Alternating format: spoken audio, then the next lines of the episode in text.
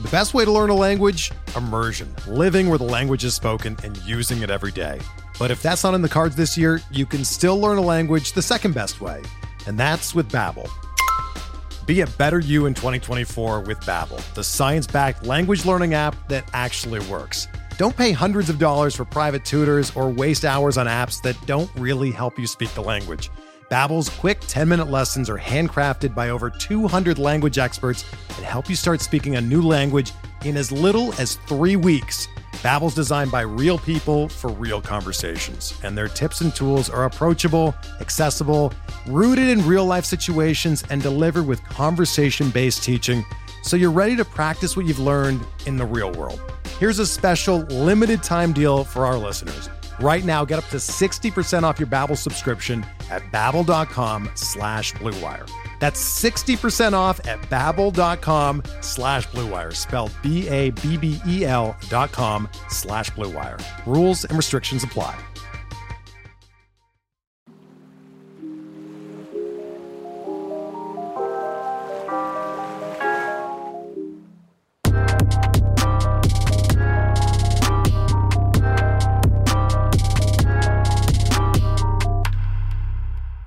What's good, y'all? Welcome to In the Deep, a deep and dynasty focused fantasy baseball podcast. My name is Jordan White, and I am joined once again by my good friend Christopher Weber. Schwebzy, how you doing tonight?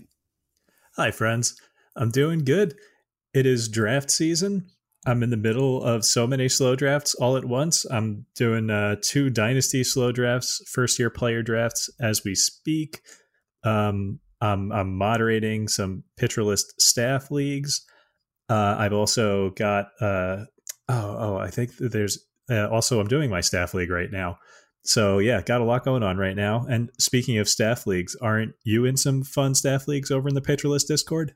So we have like our usual like regular old staff league that we have going on. So I'm part of the uh, Mexican Pacific League, I believe is my staff league that I'm in. But we also have the Wacky Leagues, which is something I'm probably more excited for. The Wacky Leagues are things that we do with the Pitcher List community on PL Plus, and there's some really really interesting ones out there. First of all, you have the Grand Theft League, which is when you win your weekly matchup, you get to steal a player from your opponent's team to make your team better, which is amazing. Wonderful idea.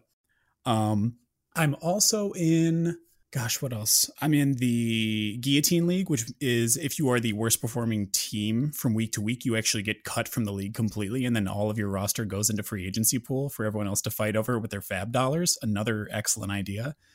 The third one that I'm in is actually one that I came up with this year, since this is the last year that we might see starting pitchers in the NL batting we have a starting pitcher only league where you draft seven pitchers. You get to choose five of them at the end of the year whose stats you want to count towards your end of season rankings. And it's a five by four roto league where the pitchers have to accumulate the hitting stats as well. So you can stack your team with amazing pitchers across the board and then take a bunch from the NL and make sure that you're amazing in your pitching stats. But then you also have to balance that with taking NL pitchers who you know are going to get at bats throughout the season it's one of the weirdest things I've ever been a part of, but it was a really, really good idea, and I'm glad that I came up with it. Uh, I'm hoping that because it was my idea, and this is literally probably the last season we could do it, that I win it. Uh, but we'll see how it goes. I don't know. I got to see who I have in that league actually, real quick. It's it's the only draft in the world where like Michael Lorenzen is going in the first round.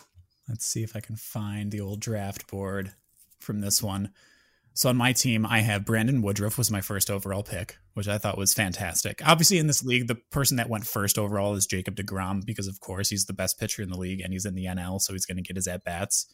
He's uh, gonna. He, there was a game where he threw like a, a one nothing shutout and hit a dinger, which would be like your optimal performance in this league. That could almost just win you this season by itself. Yeah. Oh, so the categories for this league are going to be uh, runs, home runs, RBIs, and on base percentage. And then the fifth offensive category is SBs, which does not stand for stolen bases. It stands for sacrifice bunts, is the fifth offensive category, which is incredible. And then there's only Zack Greinke would be furious. Uh yes, he would. But he With also his love of stolen bases. I know, I know, I know. He still gets the chance to. I, I really hope he does get his ten and ten for the career, though. That's his goal, isn't it? To get ten home runs, ten stolen bases for his career. He's got like eight of each right now. Yeah, that's the one milestone that he said he truly cares about, I mean, I hope which he is reaches it. so incredibly on brand. Oh, for sure. And then for the pitching categories, we only went with four. We went with quality starts, Ks, ERA, and WHIP. That's it. So we actually weighted it so the hitting is more heavily favored to hopefully encourage people to take those NL pitchers more so. But yeah, I mean, it's going to be a really interesting league. I hope that everything plays out well. You would think that Ohtani was like first overall, but you only get stats for the day that you're starting, yes. right? So you only accumulate stats on the day that you start. So Ohtani, which in every other situation here would have been the first overall pick without a doubt, obviously, isn't actually as good as most people would assume he is. So that was the one way that we balanced it out, which was really, really nice too. I don't know. It's going to be. It's nice because it's a set it and forget it league, but it's also still very fun. We don't have to do like any active management. We just choose at the end of the year which five pitchers we want to represent our team as a whole. So hopefully uh, I walk away with that. I also got for my for my boy uh, Josh Sperry. I made sure to draft Kyle Wright because everyone loves Kyle Wright Day. Uh, and then for my boy Mikey Ajeto, I also got Elieser Hernandez and Tejay Antone. So I'm hoping that Antone ends up starting. Fingers crossed. Do we have any idea if these guys can hit, or we're just Oh, absolutely taking- not. We taking just know that they're going to get at bats if they're starting. We're just hoping and praying. Uh, Woodruff can rake Nice. though. Woodruff hit a home run off of Clayton Yes. Kershaw in the playoffs. So famous there is that. playoff home run? my favorite oh god my favorite replay to watch on youtube all the time but a good segue since we just got done talking about a starting pitcher only league we're actually going to talk about our favorite post 300 picks for starting pitchers in 2021 uh schwebs and i have each picked uh two pitchers one kind of post 300 just past the threshold and then one much much deeper to kind of go in on we will start with my pick for my just barely past pick 300 pitcher, Dylan Cease. So, Dylan Cease has been a really popular breakout candidate for the past couple of years, but really hasn't been able to figure it out. And with Ethan Katz getting hired by the White Sox, the person who fixed Lucas Giolito a couple years ago, they're wondering what kind of magic he can work with Cease. And we got our first preview this past Monday, and his stuff looked like pretty great, honestly. He went three innings and struck out two, only giving up a single hit, which was a soft line drive off the bat of former Brewer Eric Sogard, and issued no walks. He also was sitting 96 98 on the gun, so he still has his velocity that we saw last year, which is excellent for his first real action in spring training. Are you are you really gonna like let this go without mentioning the Bofa alert? Janice would be so disappointed in you. Well, I also don't really like Eric Sogard that much for reasons. Well, yeah, good reasons. So I wouldn't call him an old friend. Uh, I'd really call him like a Bope Bopa Brewers Brewers old player alert. Brewer's old Brewers old person alert. Brewer's old passing acquaintance alert. I would say is how I'd describe that. But with Cease, the four seamer and the slider in this start looked really, really, really good. Um, with the fastball sticking mostly to the edges and the slider looking like an absolute legit put away pitch, which was awesome to see. His curveball, it seems like he's going to be throwing more than his changeup this year if we're basing it off of this one start, which is a pretty generous leap to take. Uh, but he threw his curveball something like 10 times and his changeup twice. So if we're taking that as a context clue, I feel like he's going to throw his curveball more this year. He didn't really have a super good feel for it in this outing, but if he does find that feel, it has a really nice shape to it and is a nice change of pace from his fastball being 20 miles an hour slower. So it's a nice in or a nice uh even slower breaking ball to complement that slider and that fastball. Uh, overall, his CSW for the game was 25%, which is totally reasonable. And I think that the stuff is there that he can sit around the 30% mark if he's able to command all of his stuff the way he wants to. And his slider is going to be the absolute best of the bunch there. It's just, it's dirty. He had a very, very nice strike out of Willson Contreras early in the game that blew me away. Uh, again, talking about the changeup, he only threw it once or twice. I couldn't find the actual numbers anywhere because I probably, honestly, I probably didn't look hard enough. So I actually went and tallied up all of the pitches from the game myself, trying to get an eye for everything. Uh, and it's probably a good thing that he's not planning on using it as much this year, considering I got crushed to the tune of a 308 average last year. He just left it over the plate way, way, way too much. Speaking of other things that went wrong in 2020 with him, he also walked way too many people. He had a 12.8% walk rate, along with a over 7 point drop in his K rate from 24.3 in 2019 all the way down to 17.1 last year. So he just wasn't striking anyone out. I think people were able to wait on him because he also had a tendency last year to pull the ball when he was throwing.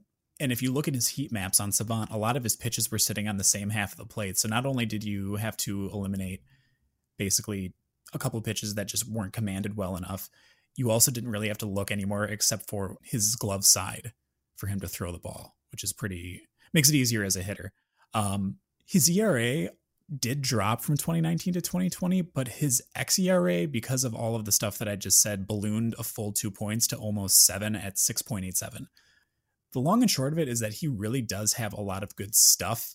It's just that he hasn't been able to command it well, and he repeatedly executed his pitches poorly last year. On to some better stuff now. Yasmani Grandal and Jonathan Lucroy, two veteran catchers, have been raving about what they've seen from Cease in small samples this spring. And Grandal has been quoted as saying that he thinks he could be a Cy Young finalist or winner someday. Which, when you have two veteran, I feel like you hear coaches sometimes saying good things about their players, which obviously they should be saying good things about their players. Um, but they tend to speak in generalities and things like that. But I feel like catchers like this that have been around for a long time aren't going to sugarcoat things, and they know where he needs to be to make sure that he can develop the way he needs to. Uh, I think that's really great to hear from both of them this early in the season. Along with that, I also think that the support of the veteran pitchers around him, including like just SPs one through three, when you have Giolito, uh, Dallas Keuchel, and Lance Lynn ahead of you, that takes a little bit of pressure off early in the season to not have to perform as highly when you have that many guys ahead of you that are studs. Uh, I think that little bit of pressure that was taken off will allow him to kind of relax a little bit and get out of his own head. Not only that, if you actually go to the White Sox Twitter page and you look at the work that Ethan Katz does with specific pitchers like Reynaldo Lopez as well as Dylan Cease, you can see that he really puts an emphasis on being mindful of every single rep they take and approaching each rep with purpose. And that's something that I think is what made Lucas Giolito much better as a pitcher. You can tell that he's a very calming presence during those bullpen sessions, and I think that's going to benefit Cease as well schedule wise, Cease gets to start every fifth game. Well, if he gets to start every fifth game to start the season, he's probably going to have the Angels, Royals, and then Cleveland twice to begin the year. And I think that's a pretty good start to the season difficulty wise and should allow him to get in a pretty good groove. Personally, I am all over him at his ADP. And if you want to hear Schwebzy break him down as well, you can listen to the episode of On the Wire that we just did with uh, Adam Howe and Kevin Hasting, where we did a post 350 mock draft. Uh, the guys from Keeper Cut, Pete Ball, and Chad Young were also there as well. Uh, but Schwebzy also went over Dylan Cease at that point. We're both pretty high on him, aren't we, Schwebs? I, I'm frankly appalled that you've picked Dylan Cease here because we did this draft, and in this draft, I had 1 1. I had the first pick overall, and I picked Dylan Cease. And then we come over to do our podcast, and I get sniped by my own co host on my own podcast, and I don't know how that even happens. This is this was my guy. What can I say? You, you, so, you're you're uh, you're pretty convincing, Schwebs. What can I say? Yeah. So I I basically my my the, the gist of what uh, I talked about on that podcast, and you should absolutely go listen to it because there's a, a lot of great information on a lot of uh, deeper options, basically across the entire spectrum of positions. Uh, the, the reason that I like Cease is because possibly with the help of Katz, he was able to correctly identify what was wrong with his repertoire, what was wrong with his approach, and uh, why his great stuff wasn't playing up he was able to correctly identify what was going wrong. And i mean that's the first step. You need to know that there's a problem in order to correct the problem. So he's trying to fix the cut on his fastball and he's trying to fix the command which uh, you know if he can do either or both of those things you're going to see it in his performance because the stuff is there. Yeah and that's the thing too is like we did see in that start earlier this week that some of that cut on that fastball was still there and it actually doesn't really work to his benefit. Like, you know, a lot of people really like having a little bit of cut on their fastball and it plays well for them. But with Cease's particular repertoire, it doesn't play up as well for him and his movement profile that he needs for his fastball. So if he could get that straightened out a little bit, I think it would play much better uh, off of his slider, which is, a, I mean, it's a legit put away pitch. It's very, very good. And he seems to have a very good feel for it. So, yeah, I mean, both of us pretty high. I feel like no one with a slider that good should have such a low K rate. Yeah. Like Well, that's the thing. He was just walking so many people last year. He had very, very weak command of all of his offerings. And he also, I mean, with his changeup, especially like if you look at the Savant page at his heat map for his changeup last year, the brightest red portion is literally middle, middle of the zone. So it's no wonder that it got crushed. That's not hopefully something that's going to continue to occur. Obviously, they're seem it seems that they're trying to remove it or lessen his usage of it uh, in his repertoire. But mm-hmm. my and, and that's the thing. One of the ones that he threw, I think, was belt high again. At least the one that I knew for sure was a change up in this game earlier this week. He threw it belt high again, which was not great. Uh, so hopefully he moves away from throwing it completely or leaves it at like less than a 5% usage rate or something like that. But like, I don't know. If he sticks to that fastball and that slider as the two main offerings and that curveball can eventually develop some feel, then I think he's to be pretty dangerous. Yeah, no, I uh, there are a lot of people in the community who are very hyped up about Cease and have talked him up as a. I, I I've heard him claimed as like a, basically like a guaranteed top thirty starter this year, which is bold. But there are there are a lot of very smart people who are very confident in his ability to turn it around and be a real thing this year. So, uh, my turn. Yeah, I mean, you've got another very good one that I think we're both also very high on. This is this is one that, I mean, most I think I first started looking at this pitcher mostly when Mikey Ajeto started uh, pumping him up, which obviously Mikey would do it because it's a Mariner, but there's something there for sure. Schwebs, take it away. Yeah, so I mean the the early trend here, we we have chosen two guys who are relatively popular sleeper picks here. So I, I apologize if this is not useful information for you guys. I, I hope that we're not just giving you guys like, oh duh, of course information. And I hope we can actually like, you know, verbalize like why these guys are such strong picks and maybe encourage you to take them even higher than you were already thinking. Yeah. So yeah, here I'm going to try to sell you on why Kiku- Yusei Kikuchi should be drafted even higher than you might be thinking. So if you just look at his 2020 surface level stats, they weren't great. He put up basically the same ERA as 2019, which was bad. It was like mid fives. He struck out a few more guys, which we like, but also walked a few more guys. So you might think that balances out. We don't like that. The Ks and walks wound up equaling a really good thing though because his K minus walk percentage went up by almost 5%, which is a really significant amount. So Kikuchi jumped from a 16% K rate to over 24%, which is like a 50% increase in K rate, and that's huge. But small sample size, is it sustainable? Kikuchi's four seamer whiff rate doubled from 2019 to 2020, and his slider jumped from 26% to nearly 39%. Those are huge jumps in individual pitch metrics. So, like, just based on that, yeah, I would say that the increase in K percentage is sustainable. So, we're already looking at positives here. A big reason that his per pitch metrics were better year over year is that he was just straight up throwing harder. From 19 to 20, Kikuchi saw a 2.5 mile per hour increase on his fastball, which is a huge leap and does wonders for a fastball's performance. I have often find myself saying, reading, uh, hearing that a jump in fastball velocity often portends a jump in performance altogether. We hear that a lot with John Means this year. And Kikuchi's year to year pitch mix is incredibly interesting also as he completely scrapped his curveball, which he threw 15, 16% of the time in 2019. And he went from throwing literally no cutters in 2019 to the cutter suddenly being his bread and butter pitch in 2020. He went from throwing it not at all to being literally like the third most prominent user of the pitch. He was th- he threw it 40 almost 44% of the time in 2020. Again, huge change. Actionable information the cutter is new, but it's also wildly important to the new and improved Kikuchi because the pitch got hit pretty hard and it doesn't get a ton of whiffs, so you might not think it's that good. Doesn't get an extraordinary CSW, like it's good, not great. So why is it so important? Ground balls. Kikuchi's cutter ground ball rate was 49% as per Alex Chamberlain's uh, pitch uh, what, pitch leaderboard is that what we call it? Yes.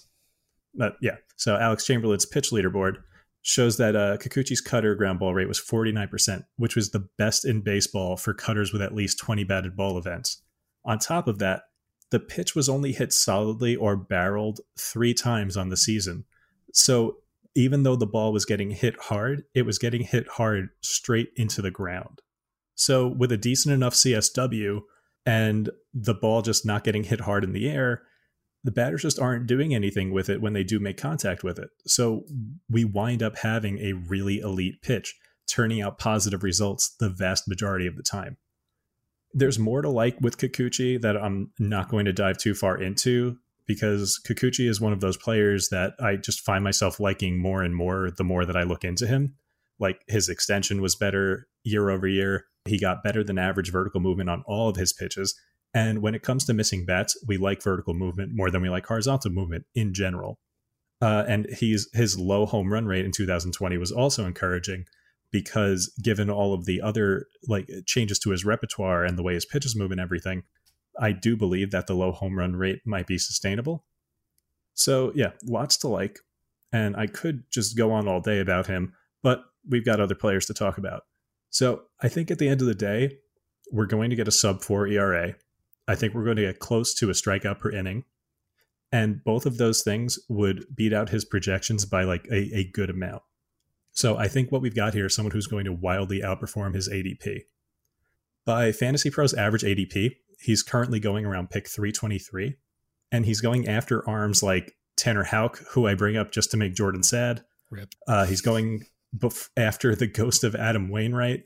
He's going after perpetual sleepers like Matthew Boyd, sorry, Nick, Robbie Ray, Griffin Canning. Like, I would happily draft Kikuchi at least 50 or 60 spots earlier in the range of guys like uh, Yarbrough, Singer, Elieser Hernandez.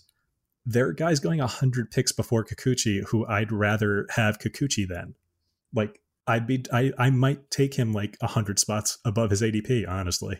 Yeah, I think he's better than a lot of people are giving him credit for. Um, I know that I reached for him a little bit in my NFB or sorry, in my uh, TGFBI draft because I really, really needed pitching at a certain point, and I really liked him a lot. And I realized a little bit too late, around like whatever I got him in, that I was going to need to reach for players like him if I really wanted to get them. And I was glad to be able to snag him. But yeah, I mean, I could definitely see reaching around like pick 220, 240, right in that range for Kikuchi if he's going around 327, just because I think, like you said, he does match the quality of a lot of the different pitchers that you can get in that range. Yeah, so we're we're using uh we're we're using Fantasy Pros average ADP across multiple platforms here, and like there, so James Paxton is going hundred spots over Kikuchi. I'd rather have Kikuchi. Oh, I would. Too. I have no idea what I'm getting from Paxton this year. Whereas I feel pretty confident that I'm going to get a pretty good year from Kikuchi. John Means is going 222, which is about 100 spots ahead of Kikuchi. I feel like they're pretty much like they're they're similar pitchers, right? Like they've they underperformed previously. We've got some velo spikes. We're expecting better performance. Why isn't Kikuchi seeing this same kind of helium? I I just don't get it. It's fair. I mean, honestly, if you had to guess by the end of the year, where do you think Kikuchi ranks in terms of starting pitchers, like one through 100? Where do you think he ends up? Do you think he ends up like top 50, top 75? Like, wh- what range would you put him in? I think I would put him as an easy top 75. And I, I think that's saying a good bit because he's currently like 111 as far as ADP is concerned. So I, I think we could see him in the top 75 relatively easily, maybe as high as like around number 60, which is where like Aaron Civale is going right now. I feel like that's kind of where he might peak. Yeah. I mean, I could, I'm trying to think where I would see him ending up. I would say that I would probably feel comfortable saying that he's going to be like a top 65 pitcher. And that's around like, here, let's see here. I'm just going to pull this up real quick because there is a new, as of today, as we're recording this, there's a new top 100 list from Nick. Hey. So let's take a peek at this real quick. So in the range of pitchers like uh, fellow, so you've got like Zach Davies, Jake Odorizzi, Carlos Martinez, uh, right around this 65 to 70 range. And then you've got just above that, it's Marco Gonzalez, fellow Seattle pitcher, and Dallas Keuchel in this tier here. I could see Kikuchi sneaking into this tier pretty easily. Yeah, so we can already see the him rising up because from the last list to this one, Kikuchi has already gone from 96 to 88. And I honestly, I kind of feel like Nick is being a little bit conservative here because I see no reason that Kikuchi can't outperform like Dane Dunning, Alec Mills, like all, all these guys that he has ahead of him, like Tony Gonsolin, like just by nature of having a starting job all year long, I could see Kikuchi easily outperforming Gonsolin. Yeah, Gonsolin. I mean, you look at someone like that. I mean, Bumgarner, we're not sure where he's at necessarily. Uh, looked good so far this spring, but we don't know where he's at health wise or velo wise if he's going to be back near where he was. He's never been a hard thrower, but uh, and then you've got folks like I don't know Michael Lorenzen. I don't know exactly what's going to happen with Lorenzen in Cincinnati either. I, I I do think that I would feel comfortable. Yeah, probably like I think top 60 is his absolute peak. I don't see him necessarily passing up folks like German Marquez or David Price at the 58 or 59 mark that Nick has listed here. But I think like right around 60 is, I think, where Kikuchi's ceiling w- would be. So the main takeaway from this is that uh, we, we disagree with Nick's list entirely and we hate it. I think we need to make our own list, Schwebs. Oh, man. Actually, you know what? I think no, no. Nick, Nick would honestly love nothing more than if we did our own list. He would love it, and I would hate it. Can't I can't do it. I can't take that kind of pressure. The analysis paralysis that you would be under, I cannot even imagine. I'm just here to spit hot takes and immediately forget everything that I talked about. No accountability on a podcast. The list is there forever. Gold goldfish level memory. Just like I'm going to say something and then it, it is gone completely. The lifespan of my takes is like 30 seconds. my takes are not my responsibility after they leave my mouth. They're for everyone else to handle. That's that's what Schwebzy is basically saying right now. It's like it's like those Twitter disclaimers. Like the the thought the thoughts here are you know the thoughts expressed here are are my own and not like my company's just completely the opposite. I like I'm just gonna blame I'm just gonna shirk all the responsibility here to Pitcher List and take none for myself. Thoughts expressed here expressly uh, uh, owned by owned by Nick Pollack and Pitcher List of at Pitcher List. all right. So do you want to, so something that we brought up in the first episode and then kind of forgot about? Totally failed to do. we we we need to we need to make board bets. Do you want to do you want to make these picks board bets? Kikuchi versus uh Cease? Kikuchi versus Cease? Yeah. I'll take Cease. Yeah, I'll take Cease in this. Since you went and sniped my pick, I'm how, gonna okay, take how, revenge by winning this board bet. How are we gonna how are we going to uh judge this? Are we gonna do it by roto category? Yeah, that feels safe. You take the five roto categories, uh, and it's like a head-to-head matchup. Just with and uh, yeah, whoever has the most wins, whoever has the better ERA, give them. A, well, actually, saves aren't a thing, so I guess you could wind up in a tie. We could. So in the event of no, tie, we can add quality starts. You could. We could do wins, quality starts, ERA, WHIP, and uh, Ks. Yeah, that seems fair. All right, let's do it. Put so put it on the board. Put it on the board. It's up. We'll we'll we'll document this all somewhere so that people can follow along if they so choose. Yeah, we'll probably do like a we could probably do like a, a doc that we can put up on the Twitter page and pin it or something like that if people want to follow yeah. along. But so why don't we uh, why don't we move on to our deeper picks? Yeah, I went to like the second sub level for my pick. Uh, this is deep. This is deep, deep, deep. So according to Fantasy Pros, the I mean, there's three platforms that no one has even taken him He's not even listed. So he is. I just I attribute this to your love of jorts, honestly. It is. It truly is. Yeah, you know, it's the highly anticipated return of bullpen jorts man, Aaron Sanchez. Bullpen jorts that aren't actually jorts. Yeah, Sanchez just threw his first simulated game finally since signing with the Giants on March 14th. And manager Gabe Kapler liked what he saw, saying that he looked great and he was sitting around like 94 on the gun, which is good. It was lower than the 98 that he was hitting in the bullpen before he signed, which I don't think anyone thought that that was what he what Aaron Sanchez was or was going is or was going to be. Um, but it is encouraging, and the fact that he's sitting at 94, which it was his velo previously before he had his shoulder surgery, is always nice to see, especially at this point in the spring training. Uh, Sanchez also spoke to the fact after his simulated game that he felt like his stamina's in a really good place, and he could have gone another three or four innings past the three that he pitched if he wanted to, which is definitely excellent to hear. While it's assumed at this point that Sanchez will be a part of the rotation on opening day, uh, president of baseball operations Farhan Zaidi said that they don't want to commit to saying what the rotation's going to look like or that they're going to go with a five man or six man or whatever. It's going to be a very fluid situation. And it makes sense considering what their rotation makeup currently looks like.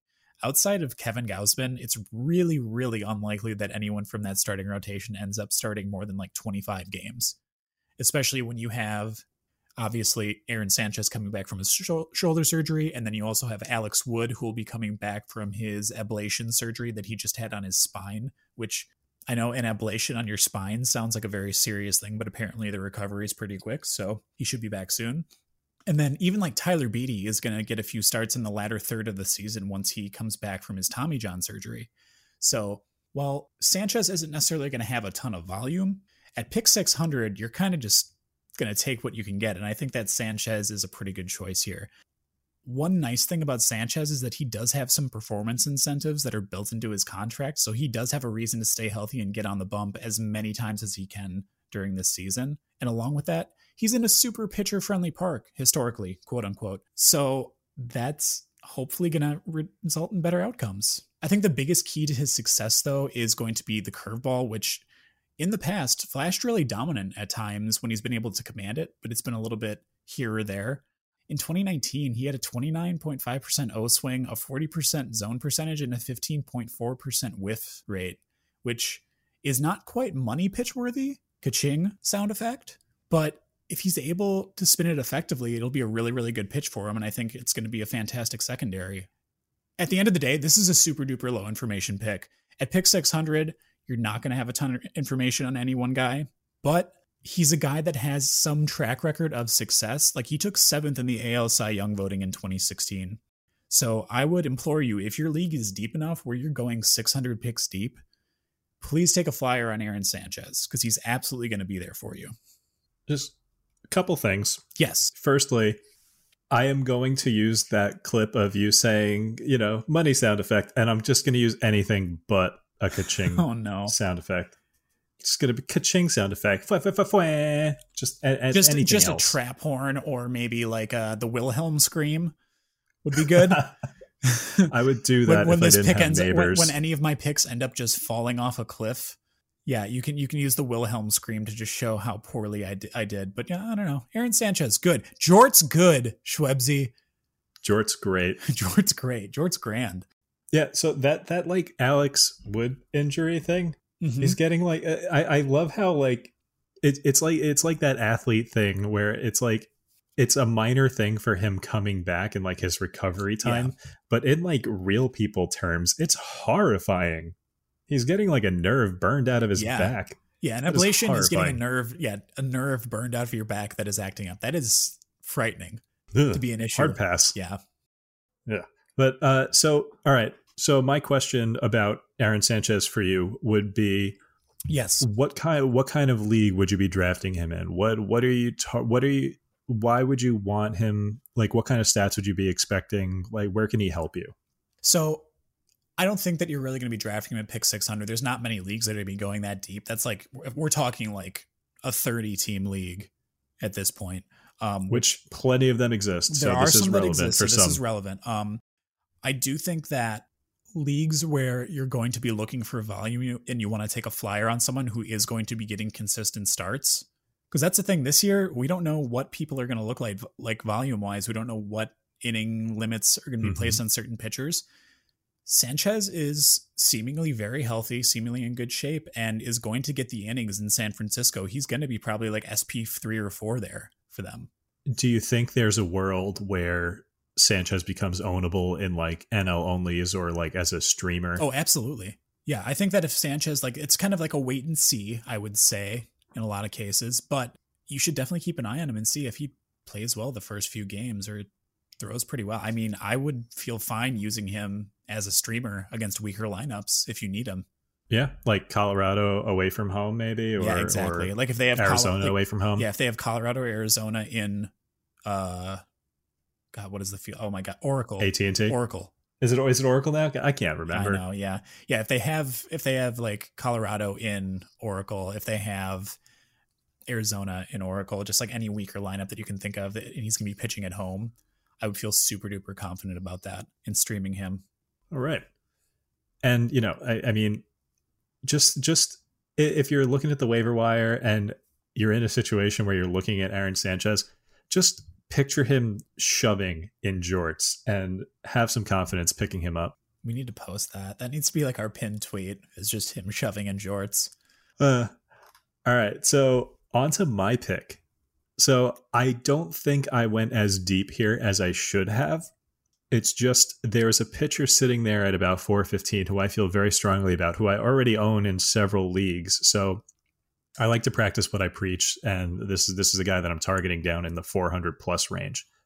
Uh, Trevor Rogers, and it's a kind of generic name, so you might be like, "Who?" But Trevor Rogers is a former top 10 prospect. Well, I guess I guess currently still top 10 prospect because I don't think he's lost his eligibility yet uh, of the no, he's still Miami minors. Marlins. He's still minors eligible yeah. in a lot of fantasy leagues. Yeah. Yeah, so uh, Trevor Rogers looks like he could be the four or five starter in Miami this season. Uh, I'm a major Trevor Rogers stan, and I'm really, really mad at Ray Butler of Prospects 365 for writing like the best piece of, of analysis on Trevor Rogers that I've found and he dropped it right in the middle of TGFBI drafts. And then Rogers immediately went in my league, which was very upsetting for me because I thought I could get him like five rounds later. So he shined a really bright spotlight on this under the radar upside play. Uh, and the bad part for me personally, right now in this moment, is that the article is fantastic and thorough and it's so good. And anything that I now say about Trevor Rogers is going to be derivative. Whatever. Uh, if you've made it this far into in the deep, uh, you've realized that uh, you've either realized that I'm a fraud and embraced that, or I've fooled you into thinking that I'm not a fraud. So, Trevor Rogers. the reason to buy in on him is pretty simple. The stuff was fantastic, and the expected stats were fantastic. Ba- the surface level stats, other than the strikeouts, were underwhelming. Like the walks weren't great, the earned runs weren't great, but basically every expected stat that you can imagine, which is like earned versus like what he actually did. Everything was great. Like even like Alex Chamberlain has a deserved walk rate uh, on his pitch leaderboard, his tableau, and even that shows that he probably should have walked fewer batters, and that was his biggest bugaboo. It's like like even even with his high walk rate, his K minus walk percentage was like 20%, I think. And that's a fantastic number. And arguably, it should have been better. Just literally everything about his profile screams that he should have been basically elite last year and underperformed like wildly. So it's not always that simple. Like it's generally pretty bad analysis to look at a savant page, see a lot of red, and go, ooh, percentiles go burr. But in this case, it kind of checks out like he gets swings and misses. He gets good results when the ball does get hit. It doesn't get hit very hard. Like w- there's not much to not like. Now, when you're talking young pitchers, anything can happen, but this is one that I'm very much betting on. I already own shares of him in several dynasty leagues, including one that uh, Jordan and I co-own together. And uh, I would like to point out this was before the Butler article. That was. He so, was I will say that Schwebzy was very high on Trevor Rogers before that article came out and was very adamant about us taking him in the Dynasty League. My flag was has been planted. so I'm actually I'm I'm kind of starting to look at Miami as like a pitching factor pitching factory in a similar vein as like Tampa Bay or Cleveland. Mm-hmm. Like I'm willing to give their pitchers harder looks than I might normally like broadly, it seems like a lot of their pitchers are performing at or close to what you'd expect their peak performance levels to be.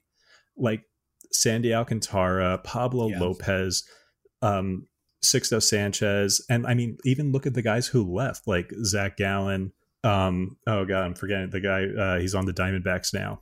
I'm blanking so hard. Uh, Zach Gallen. other other one, other one.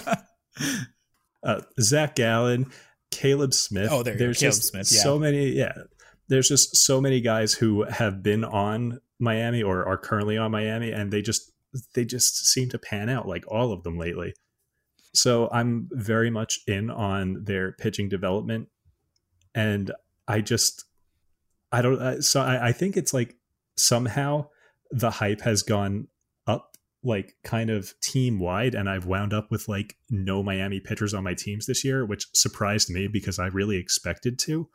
But uh, no, I, I love me. I love some Mister Rogers, and I have him on all my dynasty teams at this point. So him being on Miami does present some risks to be mindful of, as there are some very good offenses in the NL East. Uh, he generally gets to pitch in good ballparks, but we might be looking at if, if he's like the number five starter, we could be looking at an early season matchup at Atlanta. So I'm probably not starting him there. Might get a might get a start at New York, which isn't too bad as far as like environment, but New York does have a fantastic offense. Yeah.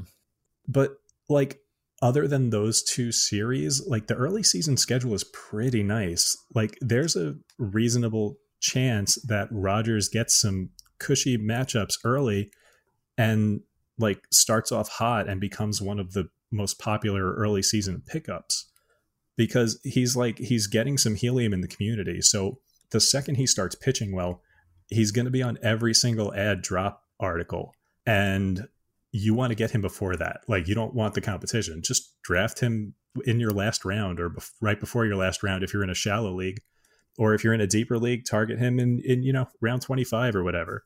Uh, get you know bef- before the bandwagon takes off, get on. And uh, yeah, basically what I'm saying now is this is a guy who could be a top 50 starting pitcher next year. So you know, get on early. Like I, I have, I have no, I have no critiques, no comments. Like I have nothing, no questions to ask even because you literally covered everything, Schwebs. Hey, I was like holding a hand up, about to say something, and then I was like, oh wait, he's he's getting to it. Never mind. Okay. You know me, very thorough, never miss a thing. Always, except for the fact that Nelson Cruz is on the Minnesota Twins. And that and and I forgot what kind of dogs Shelly had very briefly. Imagine the audacity. The audacity. I just had like a really good joke I was trying to think of before. Oh, do you think that there's anyone out there that has um Trevor Rogers and like Gleyber Torres on a team and they can name their team Mr. Rogers Glaberhood? I I now wait. Hang on. Oh no, I, I, I have Gleyber and TGFBI, but I didn't get Trevor Rogers because Micah Henry sniped him. But didn't even snipe him. He took him so early. He planted he planted his flag. Rip. Yeah, I mean, Yeah. not a bad thing. I mean, everyone was getting sniped in that. Everyone's just so good. But Or you you could own Alex Wood and you know Mr. Rogers Glaber Wood. uh, wait, is, We we can go deeper. wait, we can go deeper. We can always go deeper. Uh, there's got to be something that sounds like Mister. Uh, Doug Fister, is is uh yeah, that would be a good one. For former former major league pitcher, I think possibly. Wisler, Matt Wisler. Ooh, yeah, but who's going to own him in fantasy? No one probably. Well, I mean, he, Whatever. he could Whatever. potentially get the closer's job in San Francisco. that's true. Yeah. So there is a possibility that uh, people end up owning shares of Matt. San Francisco, San Francisco is really coming in clutch in this incredibly drawn out and bad bit. We're sorry uh, for using you uh, for our bid, San Francisco. We apologize. We're, we'll workshop it. Uh, so beyond the folks that we chose to focus on heavily here, we also had a few honorable mentions or quick hits that we want to kind of go through. Uh, Schwebs, do you want to talk about Chad Kuhl real quick? Yeah, yeah. I mean, we're just gonna we're just gonna be brief on these guys. It's just guys that we're looking at in like the 500 plus range because, I mean, these are these are guys that will wind up being streaming options for you at some point during the year, Yes. probably. Or if you're in one of those crazy deep leagues like the Guillotine League he was talking about, or a 30 teamer, like I know some of you guys participate in. Uh, these are guys that you're going to want to look at. So Chad Kuhl is one of those guys who's always seems to be hurt. And then every time he's not hurt, we're like, oh, yeah, streaming option. Make sure you pick this guy up, or, you know, it, it, when the mm-hmm. matchup is good, whatever. Kuhl strikes out plenty of guys. The stuff is there. It's a nasty slider. The, the velo is there. It's just, he just, you know, every, every time he's good for a stretch, he then winds up getting hurt. Well, it's the start of the year. He's healthy. Get him now before he gets hurt. You know, he's going to have some good performances. He plays in the NL Central where the most of the teams are underwhelming. So, you know, I, I promise you he's going to have like a couple of really good starts in April, probably become a popular waiver wire pickup, and then get hurt. That's just what he does. So, you know, make sure make sure that you're the owner when he has those good starts. And then after that, we got uh, Austin Gomber, who came over in the return for the Arenado. Uh, uh, I wouldn't call it a trade. More so, I would call it a fleecing. The heist. Yeah, the absolute audacity of oh god, it was amazing. The appalling transaction. Yeah, the what, what, the why, the how. Uh, yeah, came over to the Rockies in that awful, awful trade. Has looked pretty good so far this spring. Schwebs, do you have uh, any specifics on that? Yeah, so every uh, the the immediate reaction of the fantasy community when Gomber came over in that trade was like, "Huh, I could like I can kind of see it because Gomber is a guy who has historically kept the ball in the ballpark, and I mean that's a great quality to have in Colorado. Now, Colorado is uh, like like the the conception can be like misconstrued a little bit. Uh, is that redundant? That's probably redundant. Whatever. The perception of Colorado is that it's a great offensive ballpark, and some people take that to mean the ball flies out of it. And while that can be true because of the thin air, really like the big thing about Colorado's ballpark is that the the outfield is massive. Yep. And that's why you see all of these really sky high batting averages in Colorado. That's why so many uh, batting champions come from Colorado. So, I mean, Gomber keeps the ball in the ballpark, and that's a definite plus. So, I think he's going to wind up being like a BABIP dependent guy. Like, if Colorado can play strong defense behind him, he could wind up being like a, a sleeper kind of pitcher. I, I really wouldn't be surprised if Gomber wound up being like their number three this year behind Marquez and uh, maybe he could be their number two. God. So it is like Marquez. They have Jon Gray, Antonio yeah. Senzatela, and then I can't remember who the other starter would be. Yeah, like I mean, I there's something there. I, I think there's a quality pitcher there, and I don't know if Colorado is the right place to unlock it.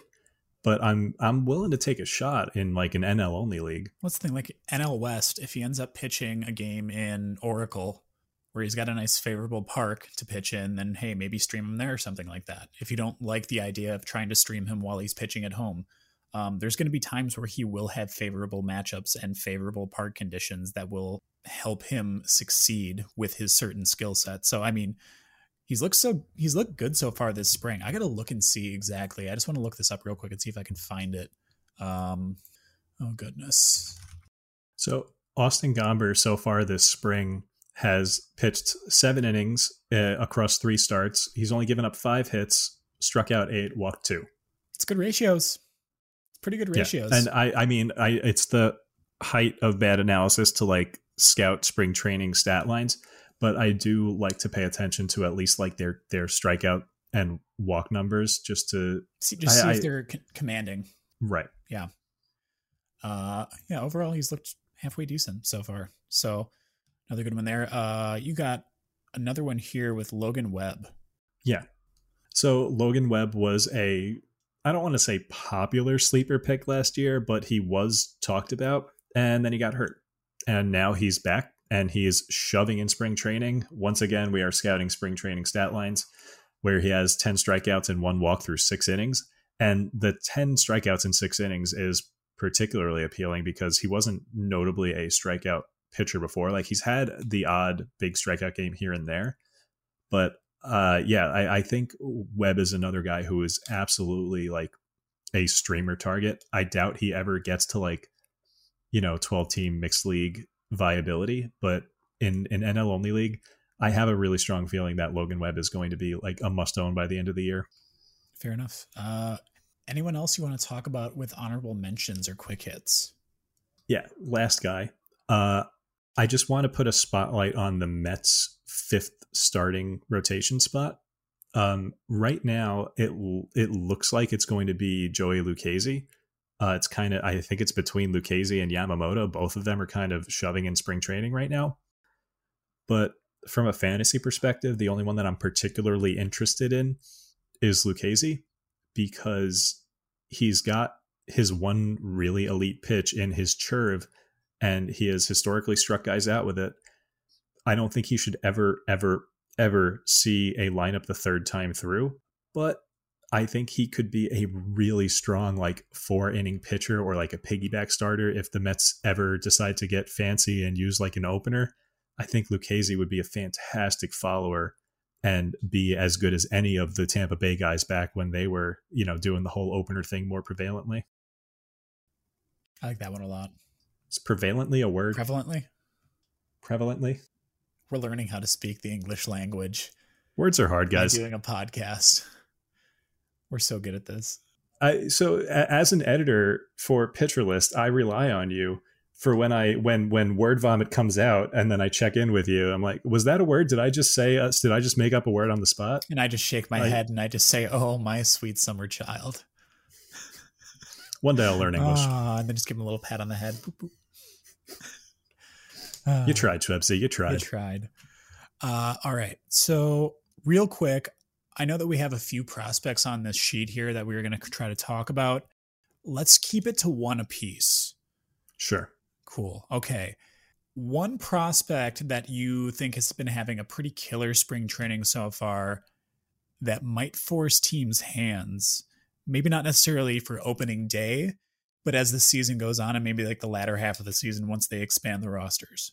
All right. So this is, I think, a little bit more than an educated guess because that crappy Mariners executive that got fired said that Logan Gilbert, they might be looking at him for May. Like, mm-hmm. and given the other crappy things that he said, I have no reason to think that he was being dishonest because he was being a real jerk. And why would you lie about that one thing? So, so far in spring training, Gilbert's only thrown a couple of innings, but he struck out David. He made David Fletcher look silly on a strikeout, and then he um, then he followed that up by striking out Mike Trout. And it's like, can you have a better debut? Like David Fletcher is historically one of the hardest pitchers in the majors to strike out, and Mike Trout is Mike Trout. Yeah. So, like that's promising. I think he struck out four guys in his two innings so far in the spring. He's not going to start with the team. the The odds of that are basically infin, in, infinitesimal? Infinitesimal? God i'm i'm wording so good today. Infinitesimal? I think? Sure. I think? God. This is the problem when you when you read you read words you you you absorb the words and then you try to spit the words out without ever having heard them or whatever. Words are hard. Are you trying to say in a very subtle way that you're very well read but you're not very I, well spoken? I, I have i have many i have many leather bound books I, smells of rich mahogany. Oh God. oh God. Professional podcaster. We're so good at this. Uh, but yes, Logan Gilbert. Oh, yeah. Logan Gilbert. Uh, I think we could see Logan Gilbert in May. The Mariners are doing a six man rotation, and like three of them are any good. Yeah. So uh, there's every chance that one of them falters, and uh, we're looking at Logan Gilbert in May. And I, I, I think once he does come up, he's not going to look back. Yeah, I mean, this is a pretty easy call to make. I think um, probably the safest bet out of most of the pitching prospects to come up, or especially early in the year, as early in the year as this. Um, him and like Mackenzie Gore, I think are probably the two that are most likely to see action early in the year. Um, though I could see them keeping Gore back a bit because they do have a ton of depth at that starting pitcher spot as it stands in San Diego. But yeah, Logan Gilbert, a really, really good pick. Uh, for me, I'm going to continue to be the homer that I am and choose Aaron Ashby. So, Aaron Ashby, I talked about him, I think, a fair amount last time we had an episode. So, I'm not going to spend too much time. But the thing is, like, beyond Brandon Woodruff, Josh Lindblom, or Corbin Burnes and Josh Lindblom, I'm going to put them in the order in which I would actually put them in real life. I mean, we have Adrian Houser and Brett Anderson as SPs four and five. And then beyond that, you have like Freddie Peralta, who can maybe come in and do be like an opener right now. Uh, Brent Suter. Uh, not a whole lot there in terms of starting pitching depth.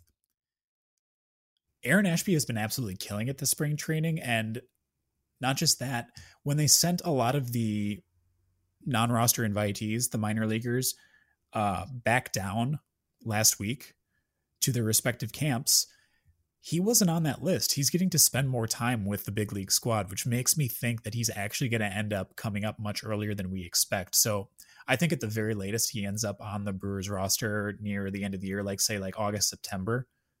I do think that a couple months into the season, he might make an appearance if he plays well in double A. Uh, and I would love to see. I mean, okay, here we go. Here's another board bet. I'm going to say that by spring training next year, Aaron Ashby is going to be the Brewers' number four starter. By next spring training. Yes. Okay, so that that gets noted on the board bet, but that, I think that's a 2022 board bet. Okay. because Sorry. Okay. I, will- I will say that. Okay. No. You know what? Gotta have You know what? time frames No, on this thing, Jordan. No. I will say by the end of the season, Aaron Ashby is the Brewers' number four starter. oh There's a bold. Pre- the, there's a bold prediction. There's a free win for you, Schwebs. God, I really appreciate you giving me all these layups on the board bets. I mean, Can't wait till you have to write that glowing article about JD Davis. that's that's three inches from the pin. You, that's a tap in for you. I don't know why I'm making golf jokes. I don't play golf anymore, but Oh, I mean, I mean, if if this is if this is a, we have to take into consideration that as a basketball player, I habitually miss layups. When uh, I'm, I'm one of those, I'm one of those guys that like is nails from three point and then can't hit a layup to save my life. So, uh, layups aren't necessarily a good thing for me. um, I have what was described as hockey hands when I tried to play basketball, like pick up in college and stuff like that. Because I was a hockey player growing up, I just I just never really developed the skill set. Uh, I think I tried so, to like play you were basketball. wearing hockey gloves. not quite. I probably would have been better, honestly. Would have had a better feel for it. Um, I tried to play basketball for one year in seventh grade, and I scored two points the entire season. So that will tell you about as much as you need to know about my basketball prowess. Uh, so yeah, no such thing as an easy layup for me, and I'm not going to. Look, you you always myself. remember your you always remember your first and and only. first and only basket. No, actually, the only points that I scored were on uh, two free throws. The only time I could make a basket was completely uncontested. Just uncontested from a set distance with no one bothering you. Yep. Uh, but yeah, that's that's another free board bet for Schwebs. I'm gonna lose, aren't I? Ah, I'm, I can't wait to not eat this vegan dish. Hey, can you just Yeah, make some for the- really for- dumb board bets so I can have a chance, please? Thank you. No, I want to win. Winning's overrated. For for those of for those of you who haven't listened to the first episode, the whole premise of the board bets is that if I win and when I win, uh, Jordan will have to write a glowing article of the player of my choice, and uh, if Jordan wins somehow, then I have to eat a vegan dish of his choosing because uh, I I am basically a carnivore. So yeah, I thought uh, the, I but thought uh, the it's stipulation looking good was- right now. The stipulation was that I had to make it for you. Well, I mean, Is uh, that it? being in being what are you going to make it and then ship it from Milwaukee? I could make you some baked goods. Ooh, Although uh, that's not even a punish. That's not even like a punishment for either of us. I just keep half of it for myself. vegan baked goods like it's just baked goods It's not a punishment for either of us. Yeah, I make some dope banana bread and cornbread and cinnamon banana cinnamon muffins and just like any number of things. Yeah, I'm, i'm gonna lose on purpose now you're gonna lose on purpose. board bet jordan yamamoto cy young put it on the board I mean, I'm, Not gonna, I'm really. gonna count that. no that's not going on the board bet All right, I think that's everything that we have for this week, right? yeah Yeah. Awesome. What's a, what's a verbal typo? Because i had like dozens of those this week. A verbal typo. yeah. Um an oopsie? I don't know what to call it. Do you have you, you made lots of oopsies this week. Lots of oopsies. They're called more work for jordan. That's what they're called because i edit the podcast too. You're welcome. Not only do i edit schwebsy's written words. I also well actually no you don't write for the site. Never mind. I will re- edit your written words if you do ever write for the site. And then i am also editing your spoken words. My only goal for today was to drive jordan as crazy as possible in the editing room. Honestly i think mission I, accomplished i think. No, I think I actually am. I, I think I drive myself more crazy in the editing room, to be completely honest. I'm more critical of myself. oh well I'll, I'll try harder next week Just breathe really heavily into the mic real quick. So I have to edit it out. Don't actually do that, please. Uh, anyways, that'll be it for us this week. Thank you for joining us to talk about some of these deep starting pitchers. Join us again next week when we talk about our deep picks for outfielders. That'll wrap up our preseason previews, and then we'll be pretty close to the start of the season, kicking things off. Be sure to follow us on our social media at In the Deep PL on Twitter, or you can also follow us individually at Bunt Singles for me, and then at Schwebsy, that's S H W E B S I for Schwebs. Uh, and then be sure to subscribe and leave a review on your favorite podcast platforms like Stitcher and Apple Podcasts. Schwebsy, send them out. bye friends